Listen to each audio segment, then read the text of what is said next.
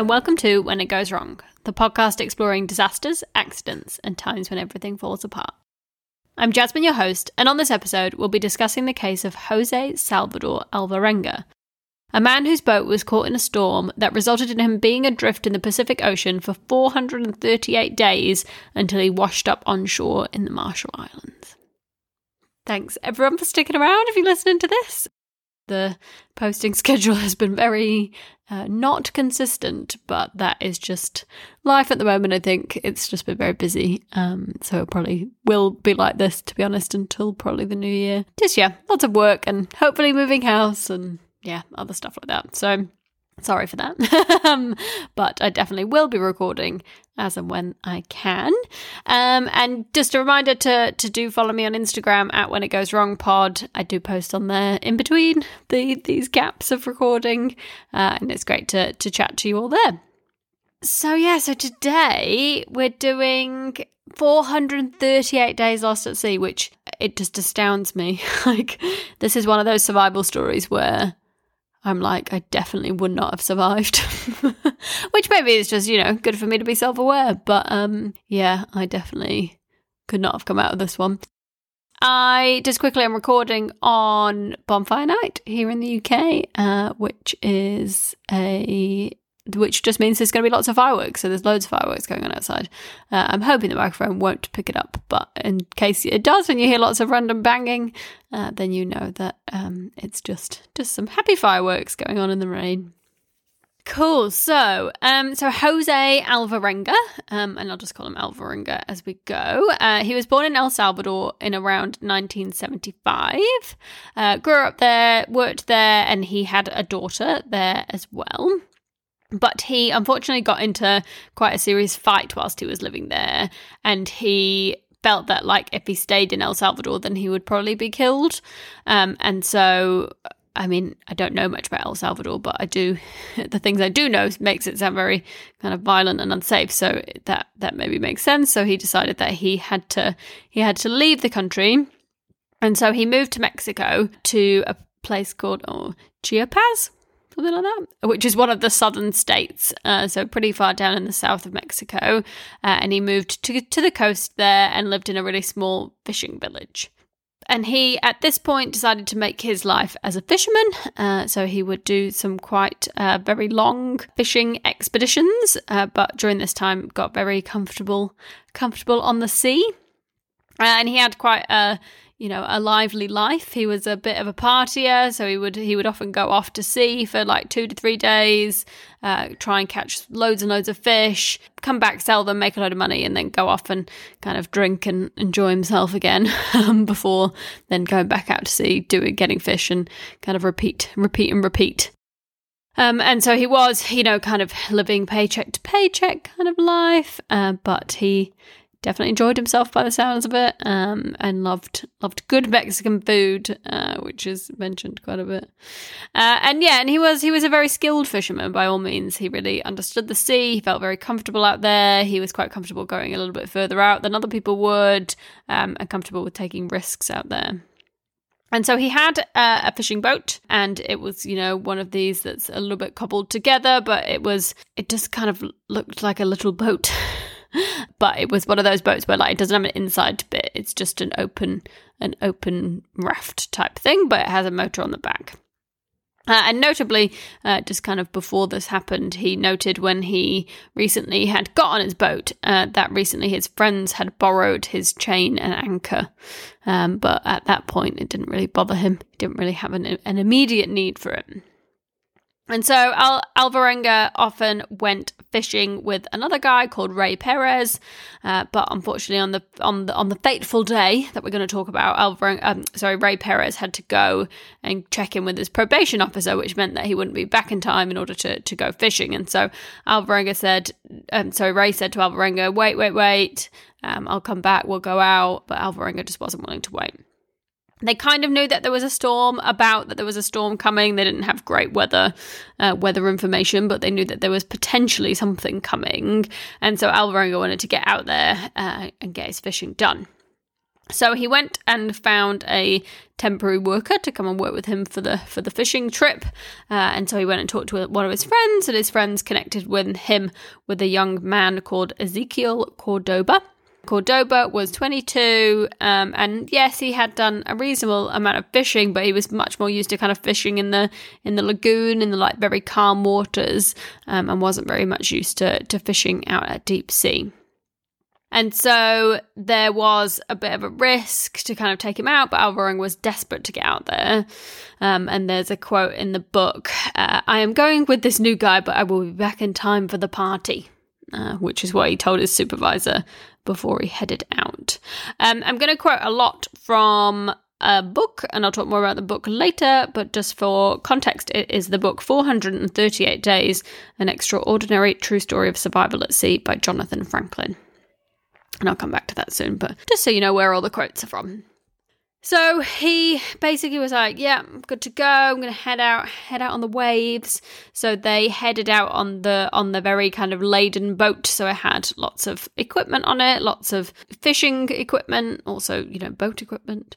Um, and you know Alvarenga knew that potentially that it was going to be a bit of a rubbish uh, weather, so he did decide to take an extra day's worth of food just in case um, they got caught up in a storm or anything else they headed out. They went quite far offshore, um, and I'm sure if you've heard anything about fishing, often now you have to go further and further away from kind of previous fishing stock sites because of overfishing. Uh, so he had to go quite far off um, and laid down the lines in order to catch the fish. Um, and he had uh, a radio at this point if he needed help, um, but yeah, everything seemed to be okay. So they went out, started fishing, but before they knew it, they were hit by this ginormous storm. And if they had had, you know, better accurate weather, I'm sure that they potentially wouldn't have gone because the storm was huge. It was going to last several days um, and was very, very high intensity. And so Alvarenga kind of tried to keep them fishing, but soon realized, no, this this is futile. We've got to get back to shore as, as soon as we could.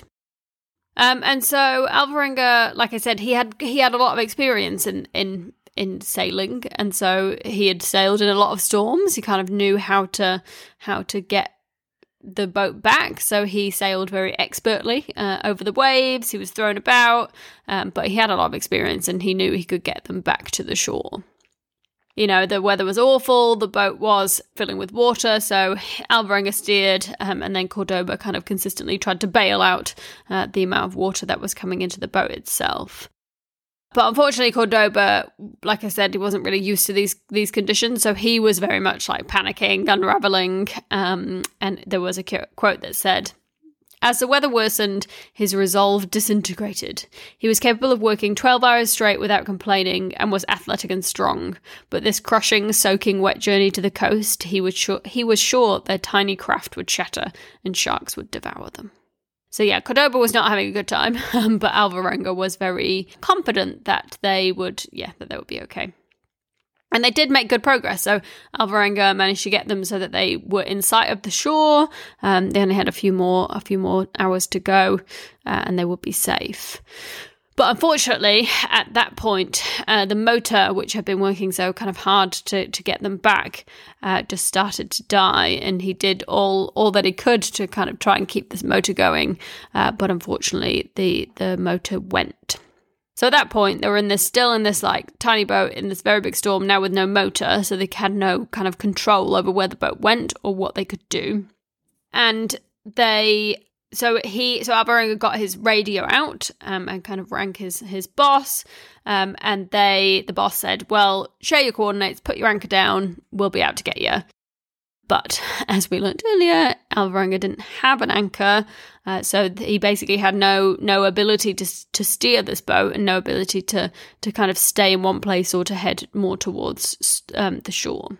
Uh, so his boss and and co on on shore did say like, "Don't worry, we'll send rescue boats out. We're gonna get to you. It's, you know, don't worry, just wait. Uh, but the storm was just so intense, and, you know, they didn't have a motor, they didn't have anything. So they were just at the mercy of the waves, and they just kind of had to just do whatever they could to just try and keep the boat afloat. At this point, the boat was just taking on so much water that they had to do as, as much as they can to, to lighten the boat so that it wouldn't sink. Um, so at this point, they decided to basically toss off anything that was not attached to the boat. So they uh, chucked off all the fish they'd caught, all their equipment, their extra gasoline, basically anything they could toss off the side of the boat, they did. Which was unfortunate in hindsight. um, I'm sure that they would have been very much appreciative if they had left one tiny hook on their boat, but they did not. They weren't, you know, they were very much thinking, well, if we don't survive this moment, everything else is irrelevant, right? And so, uh, unfortunately, then they had at this point no no anchor, no motor, um, and then ne- the next morning the radio died. Um, the batteries weren't out of power, um, and the, and they didn't have any batteries to replace it with. So now they had no motor, no GPS, no radio, uh, and the boat was basically fully alone um, and at the mercy of the waves. And so they knew it wasn't going to be easy for them to, to get anywhere or potentially for them to be found. So they kind of tried to to ride out the storm, and thankfully the storm waned after after a couple of days. Um, and they then started realizing that it was really hot on this boat, and so they had this like very small ice box that they had stored the fish in, and so they basically flipped it upside down and had to sit inside it in order to shelter from the sun. Uh, so yeah, so basically at this point they they've been tossed off into the sea um, and are just floating about in it. Uh, there was, though, a rescue operation at this point. Uh, there was kind of no formal Coast Guard in the area that they were in, uh, but Alvarenga had had a lot of friends and a lot of friends in the in the fisherman community, and so uh, a lot of the fishermen got together to try and go out and look as much as they could, um, and they searched for for yeah like days and days, weeks and weeks, uh, but obviously weren't able to find them.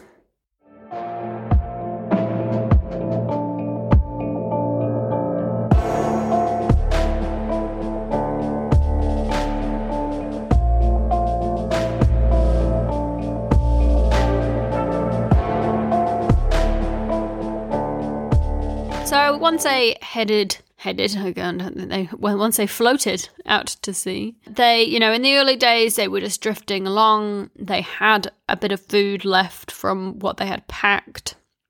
And they were at this point very much convinced that someone was going to find them pretty quickly. It was just a case of kind of waiting a few days uh, for for them to pass by a boat or for the for the rescue to get to them.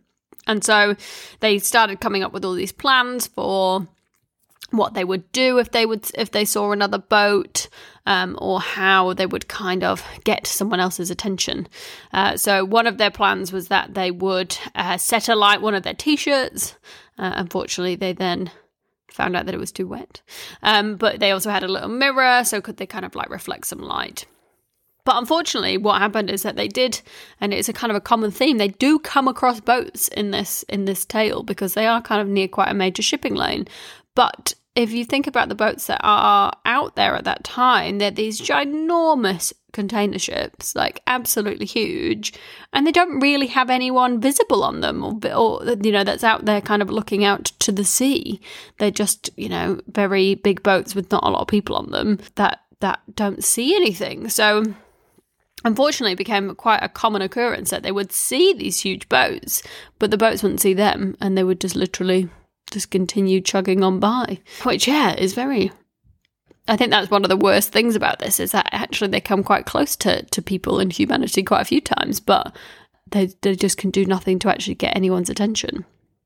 Which yeah, I just think is so is so sad um, and just so that just must must be so tragic. Which kind of throws me back to episode one of this podcast, which was about one of those big container ships that uh, went down so yeah, if you haven't gone, if you haven't gone all the way back to the beginning, then um, I can't. I, to be honest, it's one of these things like I can't re-listen to my old episodes. It just feels too weird. So uh, it might be awful. I hope I hope I've improved over time, but hopefully I started well as well. So um, yeah, do do have a listen to it because even if I probably pause too many times and say um, uh, which I don't edit out enough, uh, it is a very interesting and sad tale. Anyway, um, so they basically at this point were like, right, well, the boats, you know, we're not getting rescued. It, has been a few days now. What, what are we going to do? We're going to have to find a way to, to live on this boat. So now they kind of had the opposite problem with the sun, like I said. So they basically like huddled themselves into the shade of the ice box, trying to just kind of beat the sun. But the biggest problem that they had, that they had, especially at the beginning, was was not having any water. Um, so um, obviously they were surrounded by salt water that they weren't able to drink, but they they didn't have any actual fresh water that they could drink. Uh, they also had no food, and like I said, they dumped absolutely everything overboard, so they didn't have anything like any fishing hooks or anything like that. So they were in a bit of a bit of a crap way, really. Uh, but thankfully, Alvarenga, as you will hear throughout this entire tale, is very handy um, and constantly actually comes up with solutions to how to to to get them solved. So um, it was noted that kind of around the boat there was loads and loads of fish, and so what he decided to do was just to catch the fish with his hands.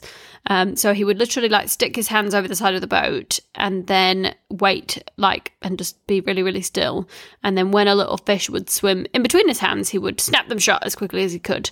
And he thankfully got quite good at this. So they would eat fish after fish, and obviously it would help. I mean, they were teeny tiny, so it wasn't really like giving them a huge amount of of calories or anything like that. But it, one, it was something, and two, just the liquid within within a fish fish tissues was was helping to you know keep give them a tiny bit of hydration. And one of the other things that at this point that they struggled with was they, they were very scared to get in the water as they were through this whole thing because they were very worried about sharks. And sharks were, are apparently very uh, common in this part of the world and in this area. And they knew that there was a high chance that if they did get in the water, then sharks would come and find them. So over the days, uh, Alvarenga is catching these fish. Uh, but what also happened is that, which I mean is just a very sad part of life. Um, but that there was loads and loads of rubbish in the sea because we know that we are a horribly polluting world now and so the the oceans have huge amounts of, of trash that just kind of passed by the boat on the waves but this this actually turned out to be very good for them, not good for anyone else in the world, but good for them because actually there were loads of like plastic bottles and stuff that would kind of float past them.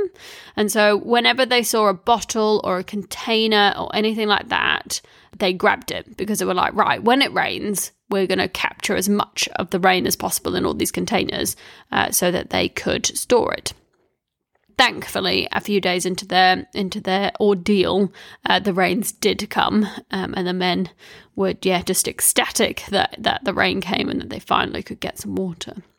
They did eventually find a five gallon barrel that, that also floated past them.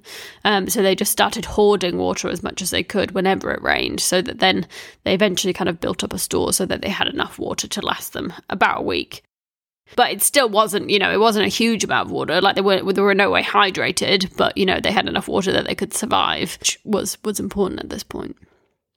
So at this point alvarenga continued to find animals to eat. So he continued to kind of fish.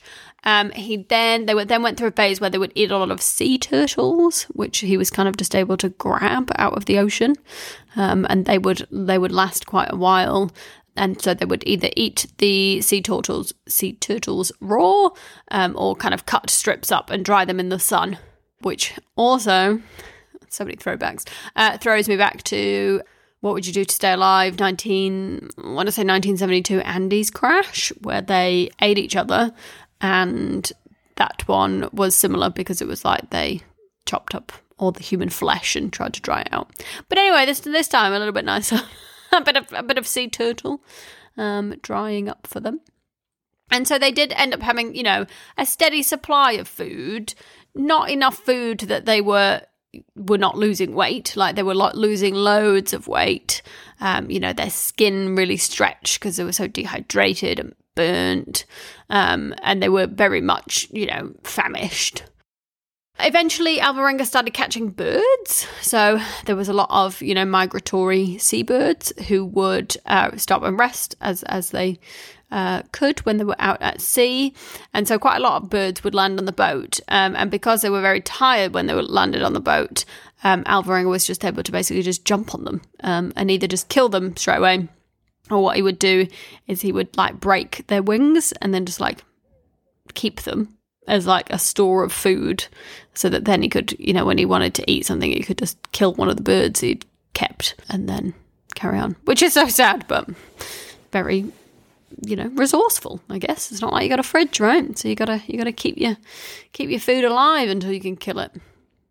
So yeah so they kind of got you know they got into a routine at this point. They had water they had some food you know they had the little ice box that they could hide from the sun in uh, but unfortunately as you would expect they didn't have very good mental states at this point.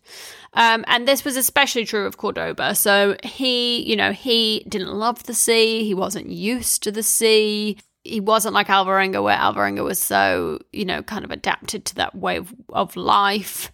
And so, yeah, Cordoba didn't really like eating the fish or the birds. And he, yeah, he only kind of ate when Alvarenga kind of forced him to eat. He wasn't just eating to keep his his his strength up so he so Cordoba was very much kind of more fading away, I'd say, rather than Alvarenga at this point. But they were both religious, so they both kind of tried to stick to their religious faith to kind of keep them going, to to you know that that, that this was was God's will and God will get them out of it, and they just had to persevere type thing. So they they did try very hard to to do that. But around the hundred day mark, um, and they tried to kind of like they because they saw like uh, lunar cycles, so they could have a bit of an idea for how long how long they've been out there. So yeah, it'd been around about 100 days um, when Cordoba kind of continued to fall into this very deep depression. Um, and then at one point, Cordoba got very ill from uh, food poisoning because he ate one of the birds, um, and unfortunately, the bird was kind of tainted. Um, and after that, he then refused to eat any birds because he was kind of so worried about this food poisoning he'd got and kind of then became very famished. So, yeah, so around this kind of 100 day mark, uh, Cordoba just got worse and worse, and his mental health uh, really declined. Um, and there was a quote in the book that said, uh, He angrily demanded the opportunity to end his own life. When Alvarenga again restrained him inside the box, Cordoba began to beat his fists against, the fa- against his face and slam his head into the wall. Then, in quotes, he was desperate. I would try and calm him. I was battling to save my life and to save his life. He was out of it, but I had to help him. He was my companion, said Alvarenga. So yeah, Cordoba's in a really bad state at this point from like his mental state, but also just his physical state. He's he's famished, he's malnourished, he's dehydrated, um, and just he couldn't couldn't go out go on. Um, so yeah, he he just kind of started eating and drinking less, and just one day uh, he just woke up and told Al- he couldn't move anymore. He said he was tired. He said he, he wanted water. Alvarenga kind of tried to help him, tried to give him some water, but soon after that, he apparently had um, some convulsions and a seizure and then just died on the boat, um, just from, yeah, starvation and exposure, probably.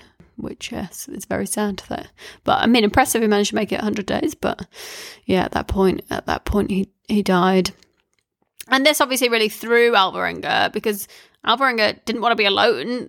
Not only are you stuck out at sea, but now you're stuck out at sea by yourself. Um, and this kind of kept him spiraling very soon after Cordoba died. And so he kind of kept Cordoba's body on the boat, kept talking to it. And then six days later, he came, came to his senses. Um, and he took Cordoba's clothes and then pushed him off the boat. And he says that when he pushed when he pushed him off the boat, the kind of shock of, of doing that and putting him in the sea made him made him faint and then fall into a deep depression. So really, yeah, a really tragic bit of the story because it is it's awful that that Cordoba didn't make it and that he was yeah just unable to carry on and then just awful that now at this point Alvarenga is is by himself and like I say you know we're kind of talking day 100 um, and as I said at the beginning, we're talking 438 days. So it's that's still 338 days probably that Alvarenga had to do alone. Um, so almost a year, which yeah, seems very awful. It's also important to say at this point they did have an agreement not to eat, not to eat each other. So um, yes, it's reported he did not eat him.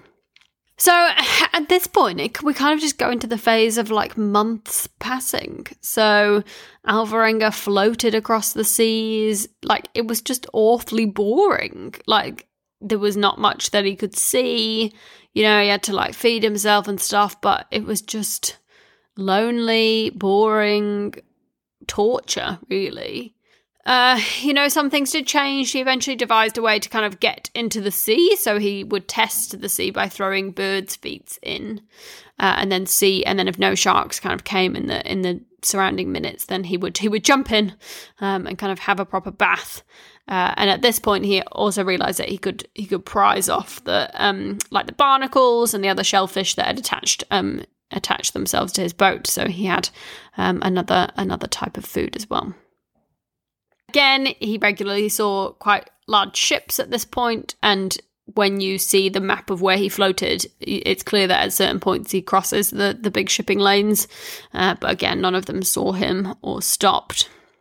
He tried to kind of make some friends as he as he went. So um, for a week, a really giant whale shark came along and like swam with him for a week, and he just spent that week talking to it and and becoming friends um, until one day it disappeared. Uh, he then had a baby whale shark who floated alongside him as well. Um, he did keep one of the birds called the bird Pancho. It was his favourite bird, um, which was a bit different to the other ones. Um, and they would he would talk to, to Pancho and would feed him as little you know the little bits that he could. Unfortunately, he did have to eat Pancho eventually, but for a while he had he had a friend. He talked to the ocean. Uh, he talked, he just, he basically kind of like retreated back into himself, into this kind of a mix of kind of delusion and fantasy because when you are in this in this state alone for so long you do you do just go a bit mad which is yeah very scary but to be honest he survived it quite well i thought like I said, I would not survive this in any way. Um, but there was a good quote about kind of his survival from a physical and mental perspective. And it said, although Alvarenga was unaware, he carried the optimum body type and precise age for, ex- for an extreme survival situation. He was exceptionally strong, but not too tall or too muscled to require massive caloric intake, and at 34, near the perfect vortex of maximum strength and experience. In a trick to maintain mental health, Alvarenga travelled deep into Fantasyland. He cleaved his identity into two personas who might have been dubbed Alvarenga the victim and Alvarenga the storyteller. And while the body habituated the former, his mind migrated to the latter. So yeah, so you kind of see that he, you know, he, he he was a victim. He, you know, his body was starving, but in his head, he was the storyteller. He could go off to these worlds whilst his whilst his body declined. And like I say, he had a lot of he had a lot of mental strength, you know, like he was religious, so he had his religion that he followed, but he also went through quite a lot like a long phase of feeling a lot of regret about his daughter and about how he hadn't spent time with her or kind of been with her to, to raise her and he kind of, you know, would bargain with with God, like if I make make this through, then I'm gonna I'm gonna go and see my daughter and I'm gonna right these wrongs um, of, of my kind of past performance which which was what kept him going really. It did he did and and he, he kind of saw the funny side to it. And i was reading a little bit about humor and it does say that in these kind of extreme survival situations humor is the first thing to go and the last thing to come back. Um, so when alvarenga did get his humor back it kind of showed that he had just fully adapted to this to this horrific situation that he found himself in. It got it got worse if possible. So like as time passed um, he went through a phase where it got very hot where there was very little rain. He was very worried about whether he was going to survive.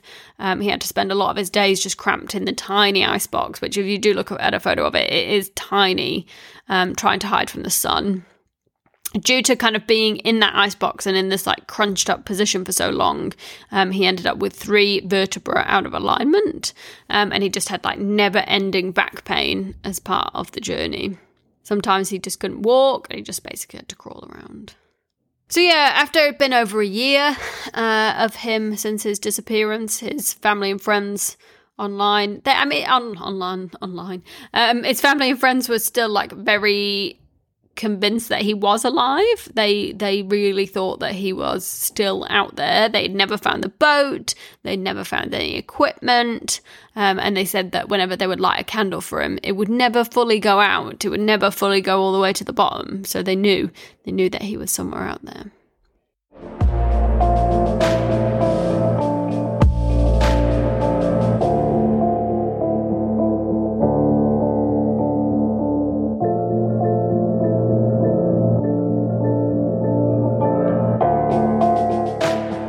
So after 438 days, he suddenly saw an island in the distance, which he was slowly floating towards. He immediately, due to the stress of it, had a nap, which I think is so typical in my life, right? This is very stressful. I must nap. Um, and so, but then he, when he woke up, he was basically at this island. Like he just, he just managed to float his way to it. Um, and so he jumped off the boat, um, and the boat kind of drifted itself ashore. And just immediately, as he got onto the island, he just absolutely collapsed um, and just passed out on this beach. Um, and that's what the the kind of medics say that when someone gets to the end of you know a very stressful situation, they basically kind of relax and then just deteriorate rapidly, uh, which I can I can see that you're you're kind of being kept alive on you know adrenaline and and stress, and then as soon as that you you you have some form of relief, basically your just whole body just collapses. So he was very ill at this point when he when he managed to to get on land, and somehow because to be honest, he was due a bit of luck, right? After 438 days, he had somehow managed to end up in the Marshall Islands, which are the most remote place in the world, but also managed to end on end up on an atoll which actually had some people on it because the majority of the islands out that way in the Pacific are actually uninhibited. So um, yeah, he managed to actually get you know catch a break um, and and get on a, a, an atoll. Sorry, I just was distracted by the. I'm sure you probably heard it. Very loud fireworks, very loud people screaming outside. Um, I don't even know where the fireworks are. They sound very close, but I can't see them. Um, but we saw the fireworks last night, so maybe that's it. It's about eight o'clock. That's about the time that someone would do a fireworks display, I feel. Anyway, so he, yeah, so he stumbled on this island that had a couple living on it called Russell and Emmy. And it was basically like one of the most remote places on earth. So, um, even from the kind of like the main town in the Marshall Islands, a place called Ebon, it would take 2,500 miles in a boat in order to get over to Australia. And so Alvarenga kind of got on shore and then just started wandering about basically. And Emmy thankfully spotted him and was like, oh my god, he looks an absolute mess. And Emmy assumed that maybe he'd just fallen overboard from one of the big ships that come had come past. Uh, and so she was like, okay, tried, you know, they tried to convince him to come in. Um, they gave him lots of water, lots of food, and he would just like never ending, just drink and eat to, to obviously finally have food. So, um, they were clearly like, oh my gosh, you know, where, where has he come from? Like, what is his story? Um, but they couldn't really like communicate with him because by this point Alvarenga was pretty traumatized, which you would expect, um, and he kind of couldn't really like mentally handle having people in front of him, and he was really paranoid and really scared. Um, but they also just couldn't communicate because he only spoke Spanish, um, and Russell and Emmy didn't speak any Spanish, so they just had a full language difference, uh, but they managed to figure it out because he Alvarenga managed to take Russell and Emmy to look at the boat, and then they were like, "Oh my gosh, there's that boat. It looks an absolute mess. Clearly, he's been on it for a long time. That must have been where he came from. So at this point, Russell tried to get Alvarenga to write a note, but Alvarenga couldn't actually really, wasn't very literate, so he just kind of wrote some random words. Um, but Alvarenga, um, but Russell took a boat to to Ebon, the the main the the main town, uh, and found the mayor and and told the mayor what had happened. And like I said, everyone was really intrigued and really wanted to know what had happened, but Alvarenga was really scared, really terrified. He kind of thought that he had managed to make it all this way, but then was going to be arrested because I, I don't really know why he thought he was going to be arrested, but he was just convinced that all these people weren't there to help him, that they were there to arrest him because, you know, maybe he didn't have a visa or whatever. Like, it, it, it was just very non rational, which is understandable in, in the situation. But as soon as you know the mayor and people started hearing about it, the kind of news started to spread that this guy had been sailing, you know, adrift in the ocean for so long. And initially there were all these doubts, like surely this is a hoax. No way anyone could have survived that long. No way this could have happened. But eventually they they were able to verify it because they could look at the boat, see the registration that was on the boat, and then they could match it to the missing boat and the missing registration of, of Alvarenga when he had gone. And so at that point, you know, reporters just like went mad for it and were just trying to cover as much of it as possible because it is it's such a tale right that and i to be honest i don't remember it happening at all um, but I'm I'm sure it was covered in, in huge amounts of, of detail. And i'm sure some of you listening to it will will have remembered it when it when it hit the headlines. So Alvarenga eventually was taken to by boat to the mainland, but he really didn't want to go on the boat because he was like, I can't do this. Like, I don't want to ever be on a boat again, basically. Uh, but he managed to get on the boat and then was taken to hospital. Uh, but he actually only ended up staying in hospital for 11 days. Uh, they rehydrated him. They made sure he was eating. Uh, he got a lot of pain, and they think it was probably because his tissues and muscles had become so dehydrated that when he rehydrated, they kind of didn't really know how, how to deal with it, and they went they went very swollen. But after 11 days, the doctors basically said he was stable enough that they could fly him back to El Salvador um, and get get him over there and reunited back with his family. So that's exactly what he did. He jumped jumped on a plane. By this point, he had um, found some Spanish speakers, so was able to communicate a lot better. Had you know found some allies uh, to help him as he was was kind of reintegrating back into the world, and to help kind of protect him from all the press and the media attention, which which he was just getting huge amounts of. So yeah, they managed to fly him back. He had never been on a plane before, so apparently that was utterly terrifying to actually, yep, have to then get on one of those, which we all know I'm scared of flying, so I feel I feel that pain. Um, but yes, he, he didn't enjoy that. But he did manage to make it back. So he made it back to El Salvador, and he was fully reunited with his daughter and his family. He went back to the fishing village um, where he had left, and and saw all, all of his old fishing buddies. But yeah, following the incident, he was left with a lot of trauma, like a lot of PTSD, which of course you would expect in this case, because how can you go through an ordeal like that and not and, and be a normal person after it? Yeah, and so he had a very big fear of the ocean. Uh, he was very scared of like open water, scared of sleeping for a long time, had a lot of flashbacks, needed a lot of company to kind of reassure him that he was back back in the world. And I, I mean, it didn't necessarily said, say this anywhere explicitly, but I'm sure he got a lot of help over this time, hopefully, to to make him make him feel better and make him able to to collaborate on this book. I would hope. So yeah, so after all of that, he made it back uh, and just kind of reintegrated back into life. And he um, did a lot of interviews at this point. Um, you know, became a bit of a a local hero um, in El Salvador, um, and he collaborated on a book. So he met um, the author Jonathan Franklin, and they did loads of interviews together. Um, to to really understand and track out his journey, um, and to to kind of finish this tale, when Jonathan kind of said like why do you want to collaborate on this book and you know obviously like there's money in it but but why you don't you know you don't have to um, and this was his kind of verbatim answer, which was I suffered so much and for so long. If people can read this, they will realize that if I can make it, they can make it. Many people suffer only because of what happens in their heads. If I can make it, so can you. If one depressed person avoids committing suicide, then this book is a success. Be strong, think positive. If you start to think to the contrary, then you are headed to failure.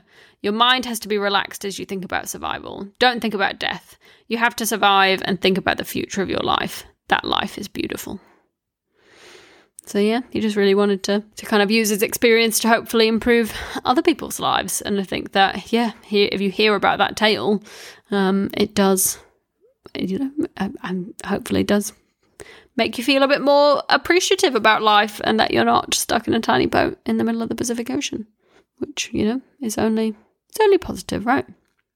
So yeah, so that's kind of the the tale of the 438 days.